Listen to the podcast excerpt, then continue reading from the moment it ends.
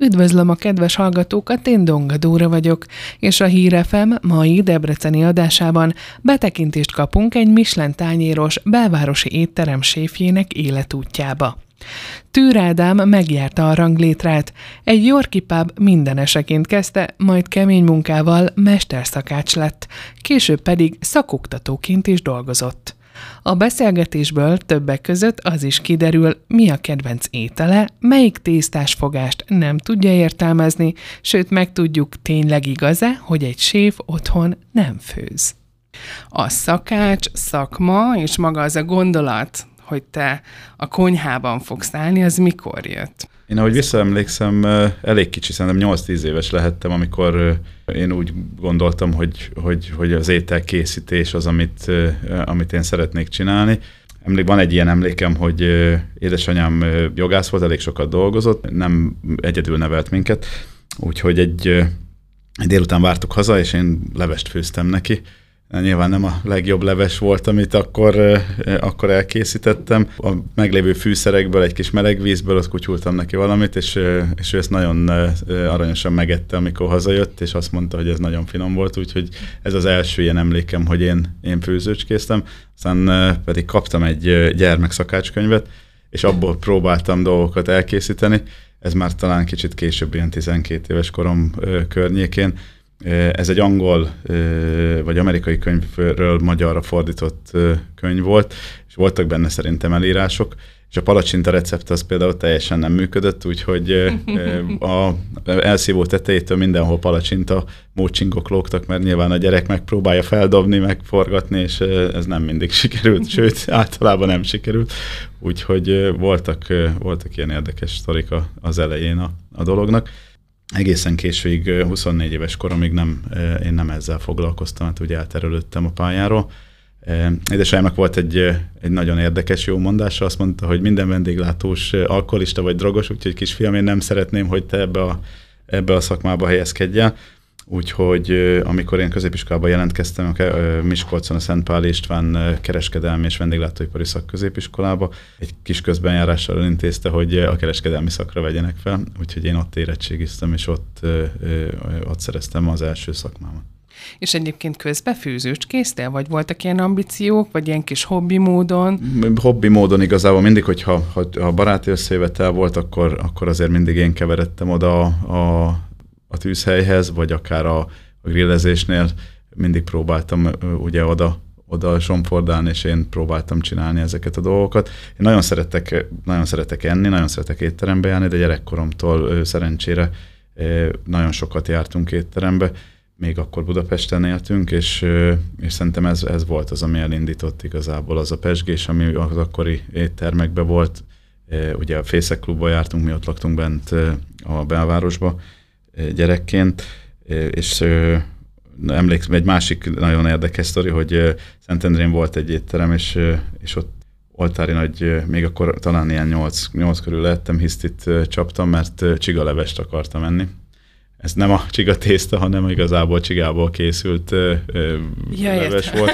Édesanyám mondta, hogy nem fogom megenni, és ezért ő nem rendeli meg, de addig-addig még csak megrendelte, én csak megettem, és igazából így, így, így ezek formálták a, a, a, az érdeklődésemet szerintem az elejétől fogva. És emlékszel, hogy milyen volt? Milyen nem, nem nagyon, tehát igazából nem, bizt, nem hiszem, hogy az életem levese volt, de, de azért elég önfej vagyok, és, és csak azért is megettem, úgyhogy... Említetted, hogy 24 éves korodig lényegében profi szinten, vagy elhivatottságban akkor tértél át a szakály szakmára. Mi volt ez a fordulópont, vagy miért érezted azt, hogy neked pont akkor kell váltani? Ugye Miskolcon végeztem a középiskolát, ott, ott töltöttem a, a, a tínédzser éveimet, ugye az érettségig. Egy évre elszakadtam Kanadába, onnan visszatértem, és a Műszaki Egyetemen kezdtem el tanulni, és ott közben nekem dolgoznom kellett egy teljesen más szakmába. Az nem, tehát igazából az csak már pénzszerzés, tehát hogy muszáj volt valamilyen módon ugye fedezni már akkor a 20 évesen az embernek, ugye bulizni kell járni, vannak, vannak igényei, és az egyetem igazából nem annyira, nem annyira feküdt a Műszaki Egyetem, és akkor eljött egy lehetőség 2005-ben, hogy Angliában, Yorkban tanult egy barátom, megüresedett ott a közös házba, ahol laktak a két szoba, és akkor oda mondta, hogy nagyon sok munkalehetőség van, és ki lehetne menni. Úgyhogy én kaptam ezen az alkalmon,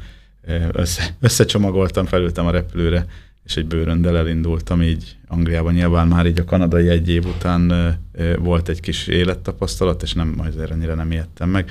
És ott Yorkba, ahova kerültem, ez egy, egy ilyen egész éves turistaváros, azt mondják, hogy ugye annyi pub van, hogyha minden nap más pubba eszik, iszik az ember, akkor se tudja végigjárni a, az összeset. Egy fiatalnak akkor ez pont aktuális. Ez tökéletes volt, főleg így, hogy, hogy ugye vendéglátásba szeret, vagyis már akkor ugye mondták, hogy a vendéglátásba el lehet helyezkedni, akkor ott egy munkaközvetítőn keresztül elkezdtem először mind, hát igazából mindenféle dolgot elvállalni, a felszolgálástól kezdve a mosogatásig, és nagy esküvőkön szolgáltunk fel, úgyhogy nem volt semmilyen tapasztalatom, úgyhogy rögtönözni kellett, de megoldottuk, vagy megoldottam igazából.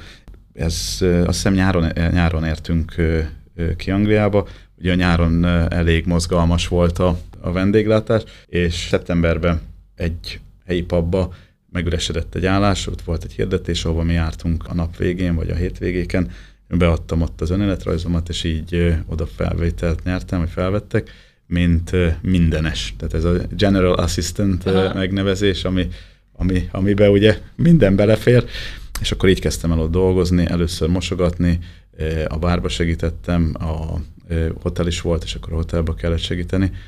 Igazából mindent megcsináltunk, és akkor ott a konyhán, minél többet a konyhán próbáltam tölteni, akkor segédszakács lettem, onnan szakács, onnan pedig utána én lettem a, a séf azért, vagy ebbe a pubba egy elég ez rövid időn belül. Pont ezt akartam kérdezni, hogy ez mennyi időtől állt fel? Szerintem hónapok voltak igazából, tehát hogy annyira ö, valahogy annyira szerencsésen jöttek mindig a dolgok, vagy olyan, jó, jó mindig jókor voltam jó helyen, hogy, hogy, hogy úgy sikerült előre lépegetni. Ezért ez a pub nem volt egy nagyon komoly gasztronómiai hely, egy láncnak volt a része, ahol azért standardizálva volt minden, nagyon sok dolog majdnem teljesen készen, félkészen érkezett. Igazából arra nagyon jó volt, hogy a logisztikáját megtanuljam a, a konyhának, ugye a, a nagyon szigorú szabályok mellett kellett ugye követni a receptúrákat, rendet tartani, ugye teljesen le volt minden standardizálva, és ez egy grill étterem volt igazából, úgyhogy ott, ott, ott kezdődött a nagy szerelem a hússütések felé, egy, egy elég nagy grillünk volt, és akkor steakeket ilyen steakhouse-ként működött igazából, és akkor steakeket kell sütni, különböző húsokat, és itt lett lehetőségem arra, hogy elkezdjem kint a, a, az átképzést igazából. Akkor volt egy ilyen program, hogy az első, az első átképzést finanszírozta az Európai Unió, és akkor duális képzés, ahogy mondtam, keretén belül, ott kint úgy hívják, hogy day release, tehát az öt, munka, öt, öt, öt munkanap van ugye egy hétbe, az öt munkanapból egy munkanapnak beszámították, amikor én elmentem a szakképzőiskolába, és egy napot az iskolába töltöttem, a többit pedig oda jött a vizsgáztató, és a, a, a, a bent a, a munkahelyemen vizsgáztatott és felügyelt néha. Tehát, hogy ez nem mindennapos volt, hm. de mondjuk két hetente egy napra kijött, és akkor ott felmérte, hogy mit, mivel foglalkozok, mit csinálok, és ez mind ugye összegyűlt a végére, és így megszereztem a, a szakács képzettségemet, és utána a mesterszakácsot is meg elkezdtem, Összességében azt hiszem két és fél év volt, mire a, a két szakképzés véget ért. Nagyon érdekes volt, mert ugye elég multikulturális a Anglia. Egy szardiniai olasz tanárom volt, Salvatore, aki nagyon nagy mély nyomot hagyott, igazából jó értelembe véve. Ezek nagyon szép évek voltak, és nagyon jó, jó volt igazából. És az angliai kintléted az mennyi időt állt fel? 13 év. 13 évig voltál kint, és az alatt az idő alatt mennyi étterembe fordultál meg? Fú, Mert ha jól tudom... Elég és sokba, igen, igen, igen, igen, igen. Az, az nagyon érdekes, hogy ugye nekem volt egy, tehát mindig magam felé kitűzök célokat, és én azt így, így szeretem véghez vinni, és, és valahogy mindig olyan szerencsés voltam, hogy, hogy jöttek a lehetőségek, és az, az volt egy, egy nagy célkitűzésem, hogy mindig csak előre. Tehát, hogyha megyek és váltok, akkor mindig csak egy, egy, egy jobb beosztás, vagy egy jobb dolog fele oldalra sose, sose megyek a, a mhm. szakmába, és így talán egy kivételével mindig sikerült egy kicsit haladni. Közben megszületett az első gyermekünk, aztán a második, a párom a, a magyar, akit kint ismertem meg Angliába, és akkor ott, ott neveltük a gyerekeket, és akkor így igazából elég sok helyen dolgoztam, és eléggé sokrétű volt a dolog.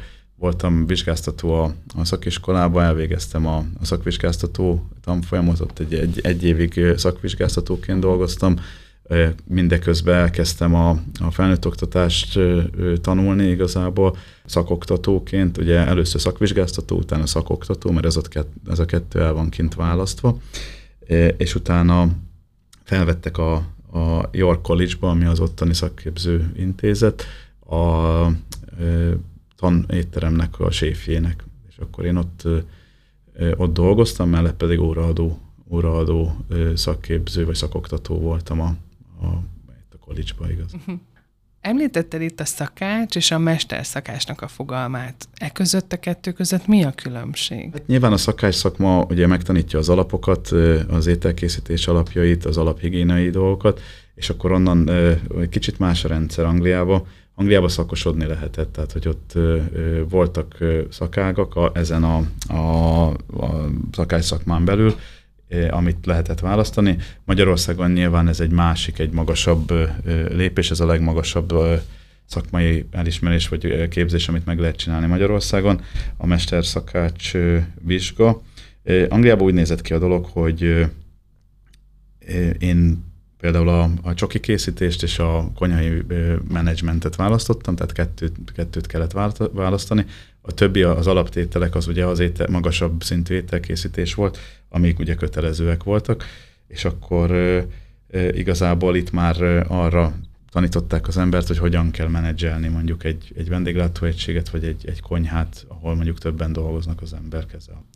És akkor eltelt a 13 év, ahol azért nem titok, és nagyon jól tudjuk, hogy azért Michelin csillagos éttermekben, ezt viszont nem tudom pontosan, étteremben, hogy étteremben, a, igen, vagy igen. szakács mellett, mert ez nem tiszta. Michelin csillagos étteremben dolgoztam, uh-huh. a, mi voltunk a, az egyik legjobb pub Angliába, igazából fent van Yorkshire-ba egy, egy nagyon szép természetvédelmi területen, ott voltam séfhelyettes és aztán a, a lánc nyitott még több éttermet, és akkor egy Yorkban egy másik étteremnek voltam még az egyik vezetőséfje, és onnan pedig egy, egy királyi rezidencia volt régen, egy, egy hotel, egy gyönyörű kertel, oda kerültem séfként, és ott dolgoztam. Uh-huh. És az utolsó, az utolsó állomás, mielőtt hazajöttem, az pedig a, a York Egyetemnek a, az élelmezési vezetője, executive séfje voltam, ami körülbelül akkora egyetem, mint a Debreceni Egyetem, 20-25 ezer diák jár oda.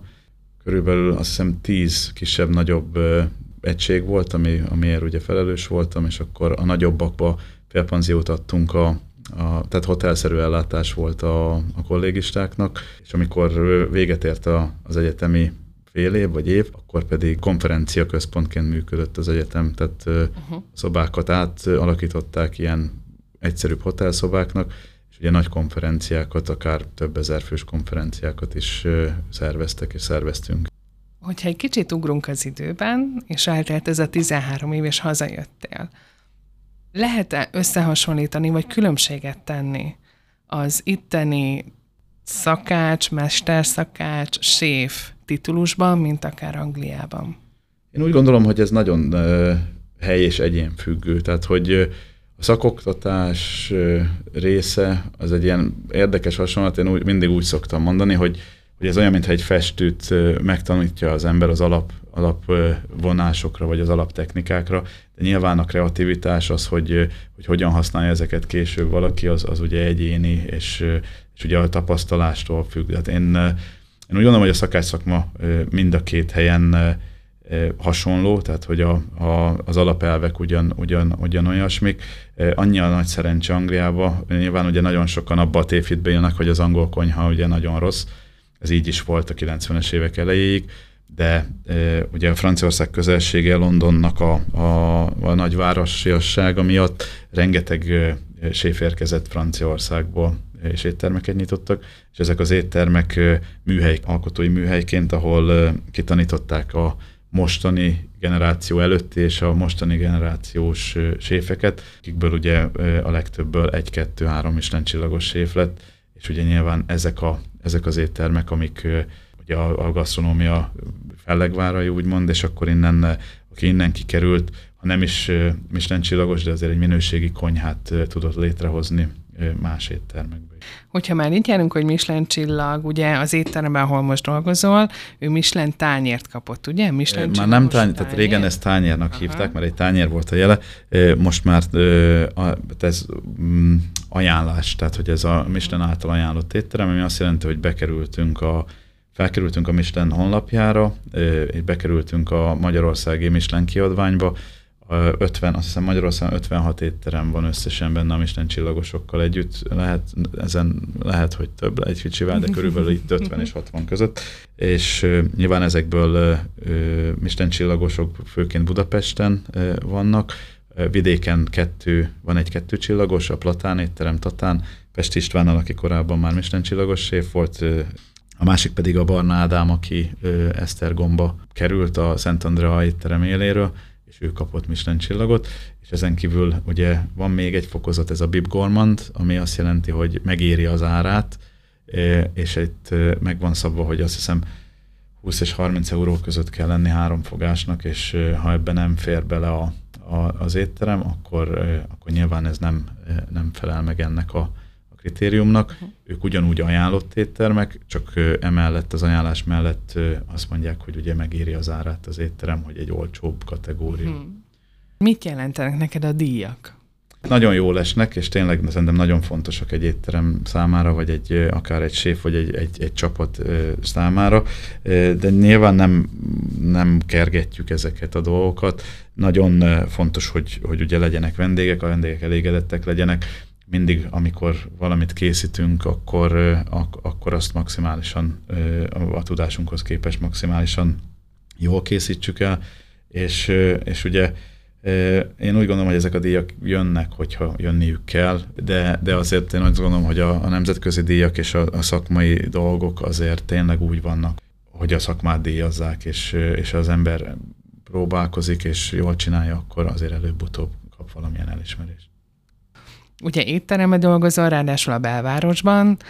Mennyire járnak most az emberek étterembe? Szerintem szokásokba változtatott minket meg a Covid. Tehát ö, elkényelmesedtünk egy kicsit, ugye bejött a rengeteg ö, ételrendelős ö, applikáció, az ember a, otthon a fotelba ülve bármilyen ételt meg tud rendelni. Nem is tudom, azt hiszem, hogy a Covid alatt néztük, hogy Debrecenben 136 helyről lehetett pizzát rendelni, tehát hogy hogy ezek olyan, ö, olyan dolgok, hogy, ö, hogy nyilván ez, ez, ez ugye kultúraformáló, uh-huh. és onnantól kezdve, hogy az ember a saját ö, ö, nappaliába vagy ebédlőjébe meg tudja enni ö, néha a, akár az éttermi minőségi ételt is, akkor kevésbé fog elindulni. A Covid után jött azért a, ez a háborús helyzet, és, és azért én úgy érzem, hogy mostanra ért körbe a dolog, és egy kicsit azért a fogyasztóképes kereslet is megcsappant, vagy pedig az emberek egy kicsit tudatosabban költik a pénzüket. Jönnek étterembe, tehát hogy ezzel nincsen probléma, csak lehet, hogy nem háromszor egy héten, csak egyszer vagy kétszer, és lehet, hogy, hogy nem az van, hogy eddig beugrott mondjuk ebédelni, most lehet, hogy az ebédet mondjuk egy olcsó vagy egy más formátumba tölti el, így azért szerintem ez érezhető, és nem csak nálunk, ez szerintem az összes vendéglátóhelyen érezhető. A konyha és a konyhai technológiák azért folyamatosan fejlődnek. Vannak újdonságok, új dolgok, meg ugye divatba jött, vagy sokat látom én személy szerint, hogy megújítunk dolgokat. Például egy, zsíros kenyeret, vagy egy paprikás krumplit más formában készítünk el. Ez mennyire jellemző most? Én nagyon nem szeretem ezt a újra gondolt uh-huh. mondatot igazából. Én nem hiszem, hogy vannak dolgok, amit, amit lehet innoválni, de vannak dolgok, amit nem kell, vagy nem szabad újra gondolni.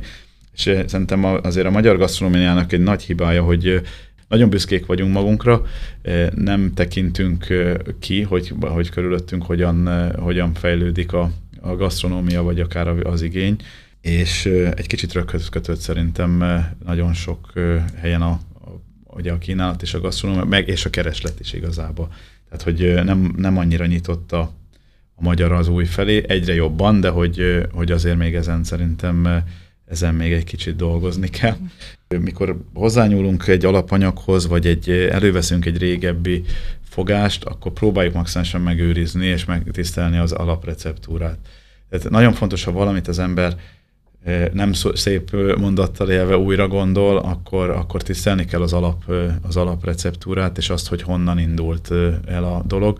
És nagyon sokszor van az, hogy, hogy utána nézünk, hogy, hogy annak az ételnek mi a története, mit akartak, mert valószínű, hogy amit most kapunk, az se az eredeti, az eredeti fogás, amit mondjuk nagyapáink, nagyanyáink elkészítettek, vagy megkaptunk, melyik tájjellegről jön, ott milyen fűszereket használtak, melyik időben volt kitalálva, Ugye nagyon érdekes például a paprika használat, tehát a paprika használat az egy, egy elég új dolog a magyar gasztronómiába, ugye az a törökökkel került ide Magyarországra, és előtte nem is nagyon voltak paprikás ételek. Tehát, hogy ez, ez, ez egy tök érdekes dolog, hogy mi ugye mindent paprikázunk, de közben a paprika eh, elég friss, úgymond az ezer éves eh, államtörténetünkben. Úgyhogy vannak ilyen dolgok, ugyanúgy, mint a, a, a kömény is, ugye nyilván ez egy, egy, egy közelkeleti fűszer, és az is úgy került ide. Visszatekintve régi könyveket néha, hogy előveszünk, vagy pedig az interneten ugye keresünk forrásokat, és azért ott elég sok érdekesség kijön, hogy azért a századfordulón is egy sokkal virágzóbb, sokkal jobb konyhája volt mondjuk Magyarországnak, nyilván akkor az igény is más volt, ugye az urizálásból adódóan, ugye befolyásolta nagyon a, a, az osztrák-magyar monarchia, a magyar, a magyar igényeket, vagy igazából a, a magyar konyhát, innen jöttek be ugye a péksütemények szeretete, ugye a sok ez a rengeteg leveles tésztás dolog, amit a mai napig ugye nagyon szeretünk, akár a kiflit, hogyha ha megnézzük, az is ugye az talán osztrák, ez mondjuk vitatott, de hogy, hogy ugye osztrák mintára készül, és ugye az is egy, egy olyan dolog, ami ugye a croissantból alakult ki, vagy a hajtás technológiába igazából egy, egy, egy kiflinek ugye hasonló a, a technológiája, hogy elkészítik. Úgyhogy ezek ilyen nagyon érdekes dolgok, és én szerintem, ha az ember elkezd így beleás, bele, elkezdi beleásni magát ezekbe a történelmi dolgokba, akkor nagyon érdekes dolgokat tud találni, és hogyha elővesszük ezeket a régi recepteket, újra elkészítjük őket, és utána pedig a modern igényeknek és a modern technológiával jobbá tudjuk tenni, és a jobb átételnél nem azt értem, hogy, hogy feltétlenül jobb ízűvé, de mondjuk jobban meg tudjuk őrizni egy, egy fűszer frissességét, vagy egy, egy alapanyag állagát, akkor, akkor szerintem kötelességünk, hogy, hogy ezt megtegyük. E, nyilván van például a slambuc, amit nem érdemes újra gondolni. Tehát, hogy ez egy, de ott ugye az ember megnézi, az, hogy hogy alakult ki, az az egész étel, azt meg kell tisztelni, és azt úgy kell elkészíteni. Bográcsba kell elkészíteni. Az ízeit lehet belevinni szerintem más ételekbe, mondjuk akár egy fánybistróba vagy bistróba, ami, ami szerintem visszatérve nagyon fontos, hogy, hogy emlékeket elevenítsünk fel, és uh, ugye az ízek, az illatok szerintem az egyik legmeghatározóbb emlék uh, felelevenítő, felelevenítő dolgok. Uh, ugye egy jó íz vissza tudja az embert retvíteni a, a gyerekkorába, vagy akár egy rossz íz is ugye elő tud hozni gyerekkori rossz élményeket, és ugyanígy az, az illatokkal is ugye nagyon fontos, hogy az ember ugye a, a nyilván először a szemével, tehát valaminek gusztusosnak kell lenni, de érzi az illatát, hogyha az kellemes, akkor utána nyilván finomabb is az étel, hogyha, hogyha ha, ha ez a mind a három a helyén van, akkor, akkor azért nem tudunk olyan nagyon mellé lőni. Hogyha lehetne egy-két személyes kérdésem még így a végére. Egy séfnek, egy mesterszakácsnak van kedvenc étele? Nagyon érdekes ez a történet. Én mindent szeretek. Egy dolog van, amit nagyon nem szeretek, az no. a grízes tészta. Én nem tudom értelmezni, tehát hogy ez valahogy van, akinek ez kedvence. Én alapvetően nem vagyok édes szájú, tehát hogy az a csokit nagyon szeretem, próbálom minimálisan redukálni. Én inkább sajtos, vagy pedig tehát sósételes vagyok. Tehát hogyha választani lehet, nyilván Angliában elég nagy kultúrája volt a desszert helyett a sajtfogásnak, én nagyon szeretem a sajtokat, és akkor azt én általában azt választottam. Emellett cukrászként is dolgoztam, tehát hogy, hogy ez a dolog is érdekelt, nyilván a technikai része, a technológiai része, és én úgy gondolom, hogy jó, tehát hogy tudunk jó desszerteket készíteni, De visszatérve a kedvenc ételre, én nagyon szeretem a, a, tehát a pizzát nagyon szeretem. Azért Magyarországon a legtöbb étterem valamilyen szinten olaszos, olaszos behatású, vagy nagyon sok olaszos étterem van, és ugye valószínű, hogy az emlékek ezt hozzák vissza, hogy gyerekkoromban sokat pizzáztunk, tésztáztunk, nyilván ez volt az egyszerűbb dolog ami nagy-nagy kedvencem volt, és most már nem sokat szoktam ilyet fogyasztani, és ezért ne kövezzenek meg. Én a bolonyai spagettit egy rántott szelettel tetején nekem, ez, egy, ez ugye nem milánói, hanem tehát bolonyai ragú spagettivel, és egy, egy, egy szelet rántott karajjal, nekem ez volt nagyon sokáig a kedvenc ételem, és ez a mai napig nagyon szívesen megeszem, külön a bolonyait is, külön a rántott szeletet is, de egybe ez, ez egy nagy, nagy kedvenc a, a, ugye a pizza mellett. És mennyire igaz ez a tévhit, vagy nem tévhit, hogy otthon egy séf, egy mesterszakács nem főz? Ez na, sajnos nagyon igaz. Tehát, igen, igen. igen. Tehát az van, hogy e, valahogy az embernek már nincsen, nincsen kedve, vagy ereje, vagy nem visszük haza a munkánkat. e, alkalmakkor szoktunk főzni, az elején nagyon sokat főztem otthon, tehát amikor elkezdtem a szakmát, akkor nagyon-nagyon sokat főztem otthon volt bennem egy ilyen vágy, hogy, hogy mind, tehát amit nem tudtam mondjuk a munkahelyen befejezni, azt otthon kipróbáljam, és akkor, akkor vittem haza a, a boltból alapanyagokat, és, és akkor a páromnak megfőztem ezt, azt, amit, amit éppen próbáltam, kipróbáltam, mert nyilván nem séfként dolgoztam szakácsként, és akkor még ott nem adatott meg ez a lehetőség, de ez sajnos így el, el, elkopott a, a, az évek alatt. Most, hogy a kisfiam 12, és ö, tavaly elkezdett nagyon érdeklődni a, a szakás szakma iránt. Oh. E, nagyon jó volt vele együtt, tehát együtt vele nagyon szeretek otthon főzni, és egy pár dolgot meg is tanítottam neki. Nagyon ügyesen süsztéket, nagyon jól ö, ö, tud hamburgert csinálni. Kedvenc tésztája van egy ilyen gombás ragus tészta, mm. azt, ö, azt el tudja készíteni. Nyilván ezeket együtt, együtt készítjük, vagy készítettük, és akkor így adott egy új igazából löketet ennek a, a, az otthoni együttfőzésnek. Általában, hogyha ha ha, ha a étkezésre kerül a sor, akkor mi azért séfek elég rosszul étkezünk. Tehát napközben az ember el van telve a szagokkal, nyilván meleg van, sokat kóstolgat, az úgy körülbelül elég is, és akkor, amikor éjszaka vagy este befejezi a műszakot, akkor ugye kiszabadul a konyhából, és rátör az érdatlan éjség, és akkor nyilván ami található az a, a gyors éttermek kínálata, és, és így, így szokott ugye a, a vacsora megtörténni. Úgyhogy ez egy ilyen dolog, ami, ami mondjuk szerintem nagyon fontos. A mi éttermünkben van szervizszünet, tehát hogy mi 15.30-kor bezárjuk a konyhát, és 17.30-ig ugye felkészülünk a vacsorára, addig csak italt lehet fogyasztani az étterembe, de ebbe az időben mi főzünk egy ilyen családi ebédet, és akkor mindenki leül és megebédel az étterembe. Nyilván ne, nem tudjuk meg, nem tudunk egy asztalhoz leülni, de ennek is van szerintem egy, egy, egy ilyen jó családias hangulata, és és ugye mindenki le tud ülni, egy fél órára el tudja fogyasztani nyugodtan az ételét. Ádám, én nagyon szépen köszönöm, hogy eljöttél, és egy kis időt szakítottál rám meg ránk. Aztán nagyon sok sikert kívánok a jövőre. Aztán remélem, hogy egy tíz év múlva, lehet 15 év múlva beszélgetünk újra, és csupa-csupa jó hírrel fogsz minket Köszönöm szépen. ellátni. Köszönöm szépen.